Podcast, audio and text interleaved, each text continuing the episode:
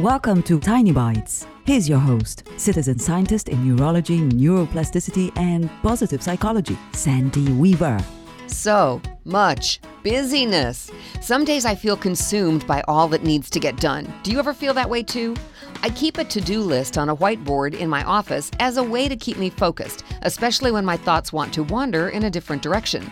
It's good to be focused and productive, and sometimes it's good to flip a proverbial bird at your to do list and go rest instead. When you're feeling overwhelmed, rest.